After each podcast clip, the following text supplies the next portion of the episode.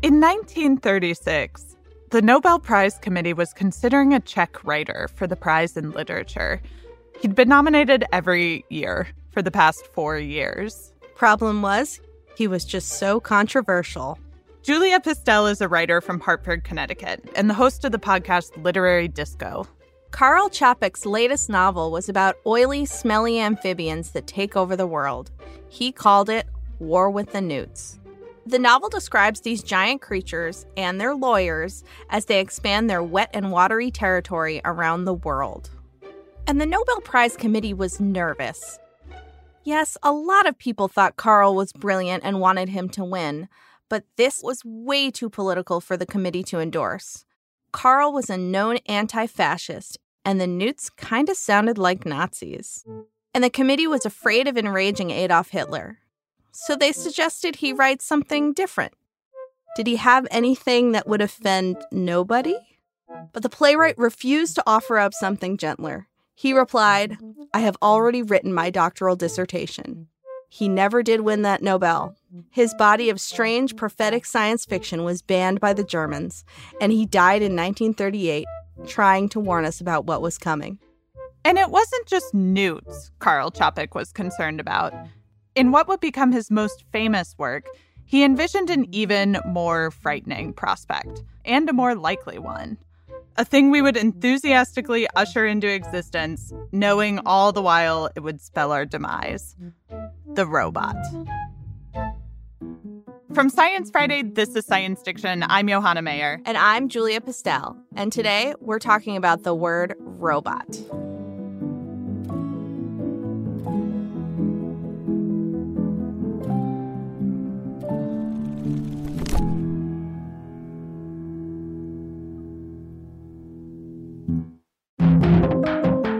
This week on the New Yorker Radio Hour, the furor on college campuses over the war in Gaza. Students have tried to have dialogue over and negotiate differences in how they see the world, even as they respond to tragedies and crimes overseas. Students and faculty from Harvard University on the New Yorker Radio Hour from WNYC Studios. Listen wherever you get your podcasts. In 1920, Karl Čapek wrote a play where an inventor named Rossum creates machines that look like people. These artificial people are designed to do all of our factory work, and they are truly the perfect workers intelligent, hardworking, and best of all, you didn't need to pay them. So, what was Karl to call these obedient machines? He'd initially chosen labori for laborers but Labori felt too bookish. So he turned to his brother Josef for help. Josef suggested something a little more rich with emotion roboti. It was an old Czech word for forced labor or drudgery.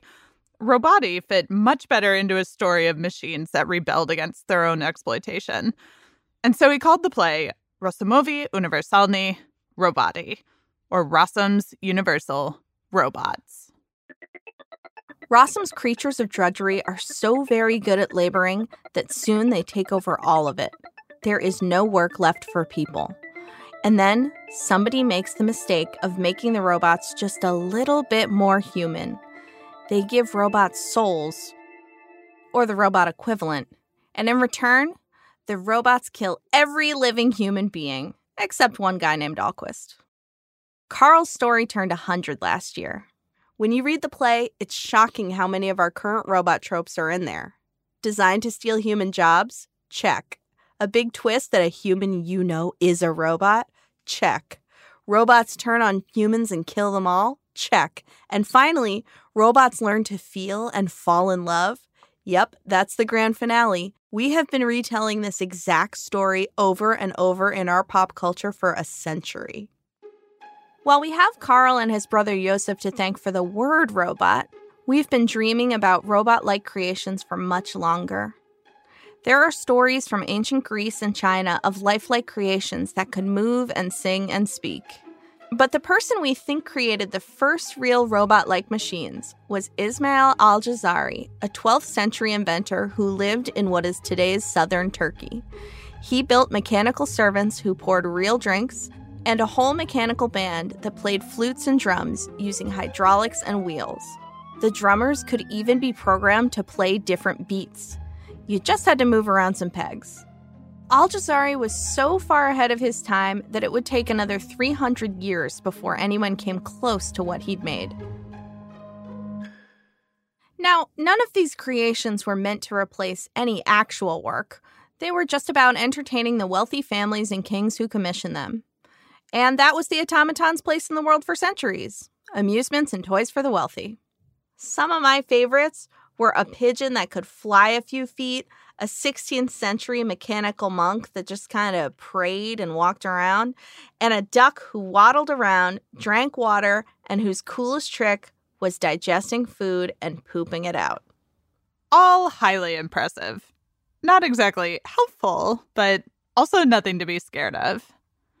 And then in the 1950s, a man named George Devol made a completely new kind of robot. George was a prolific inventor from Kentucky, and most of his stuff has been pretty much forgotten, like the Speedy Weenie, a hot dog vending machine he helped design, or the Phantom Doorman, an automatic door. In 1939, the door was the star attraction at a hotel expo, where a sales rep spent five days walking through it in circles. They say she clocked about 16 miles a day. But the invention he's best remembered for wasn't such an instant hit. It was a mechanical arm. And I'm not talking about an arm with dainty little fingers and a thumb. We're talking seven feet and nearly 4,000 pounds of metal that could be fitted with suction cups or claws or anything that you could possibly need to do the drudgery of industrial work. George described this giant arm to a guy named Joseph Engelberger at a cocktail party. And the story goes that Joseph, a huge Isaac Asimov fan, replied, Sounds like a robot to me. And they soon teamed up to build it. Automation's newest contribution to man. This jack of all trades robot is called Unimate. Unimate was our first real deal 20th century worker robot. He never complains, asks for a promotion, or demands a pay raise. He doesn't break, bend, or burn, and should make some other Unimate a perfect husband. Or maybe wife? Unimate was a game changer for us and for robots, although it took a while to sink in. When George and Joseph went out to get financing, investors rejected it over and over again. They were offering up a better world where machines would do the hard, dangerous industrial work so humans wouldn't have to. But people just didn't get it. They thought it was a weird sci fi thing. And even after they finally got investors and landed a big customer, General Motors, work kind of dried up for Unimate. It was expensive, it was strange, and it just lacked the appeal of a pooping robot duck. So, to drum up some excitement, George and Joseph took Unimate on a publicity tour. Would you welcome Joe Engelberger? Joe? In 1966, it even landed a guest spot on Johnny Carson. Unimate putted a golf ball, it poured a beer, and it conducted the band. Take it on the downbeat.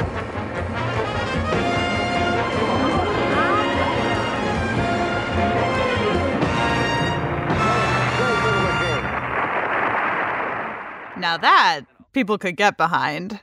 Pretty soon, George and Joseph were getting calls from people that wanted Unimate to perform at county fairs. It took them longer to win over their actual target customers, American manufacturers.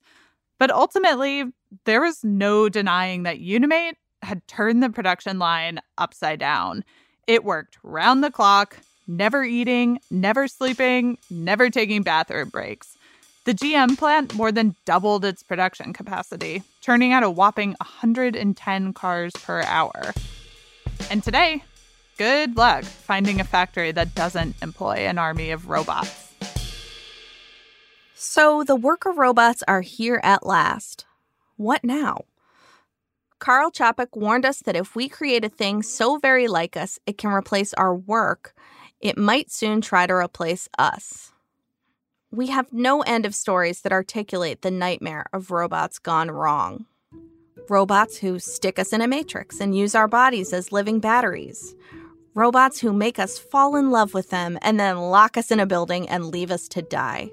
Robots who are supposed to take care of us in space, but instead cut off our oxygen and set us adrift.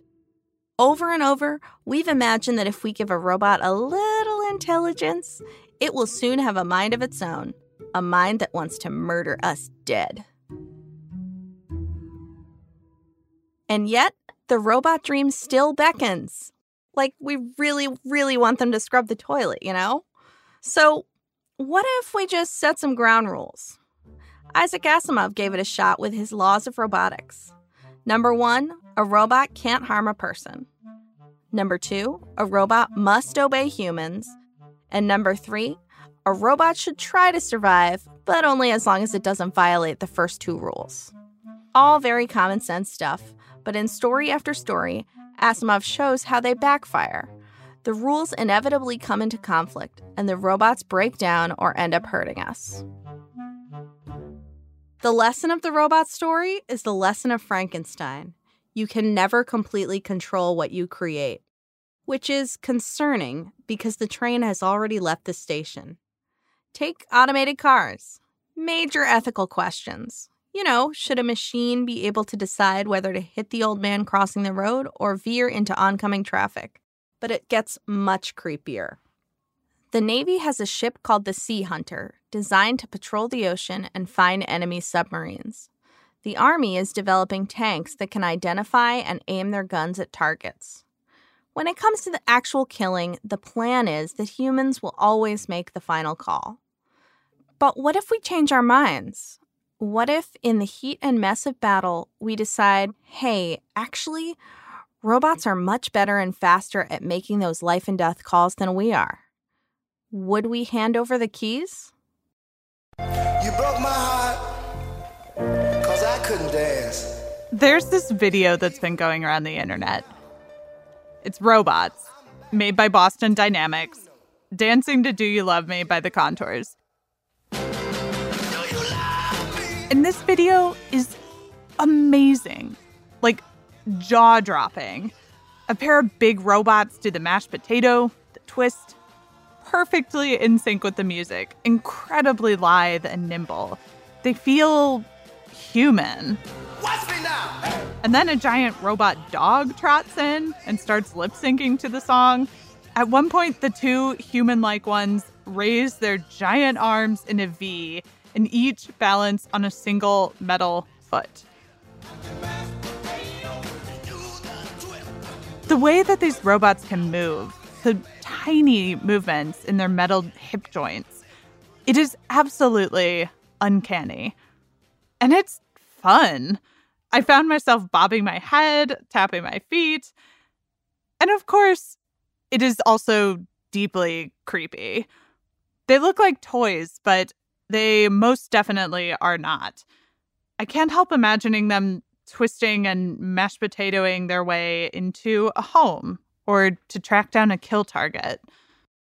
Of course, there's already a Black Mirror episode about this, where robot dogs hunt down people, and it was actually inspired by Boston Dynamics. This video, it perfectly encapsulates both sides of this bargain that we've struck. We can build a body and a mind, and they can do wonderful, unbelievable things. But there is simply no way on this earth that we will always be able to control it. And the thing is, you can't have one without the other.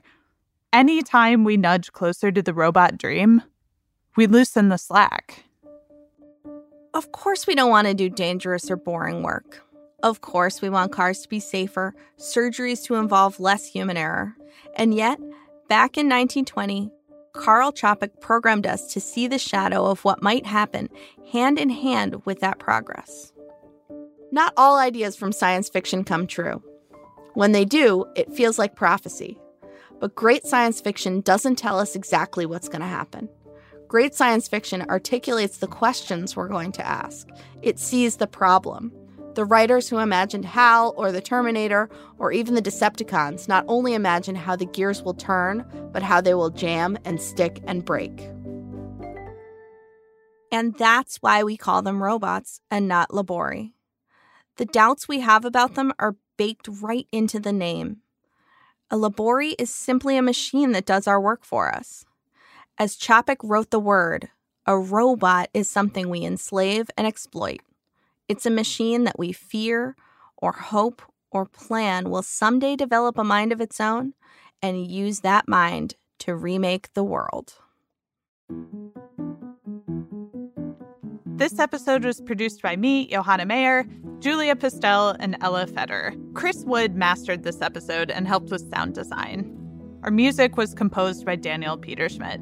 We had fact checking help from Danya AbdelHameid. Thank you to Milan Lee for your kind review on Apple Podcasts. Well blended is the very best compliment we've gotten. Nadja Oertelt is our Chief Content Officer. She and Science Friday host Ira Flatow get along pretty well. You should hear how she was singing his praises the other day. He never complains, asks for a promotion, or demands a pay raise.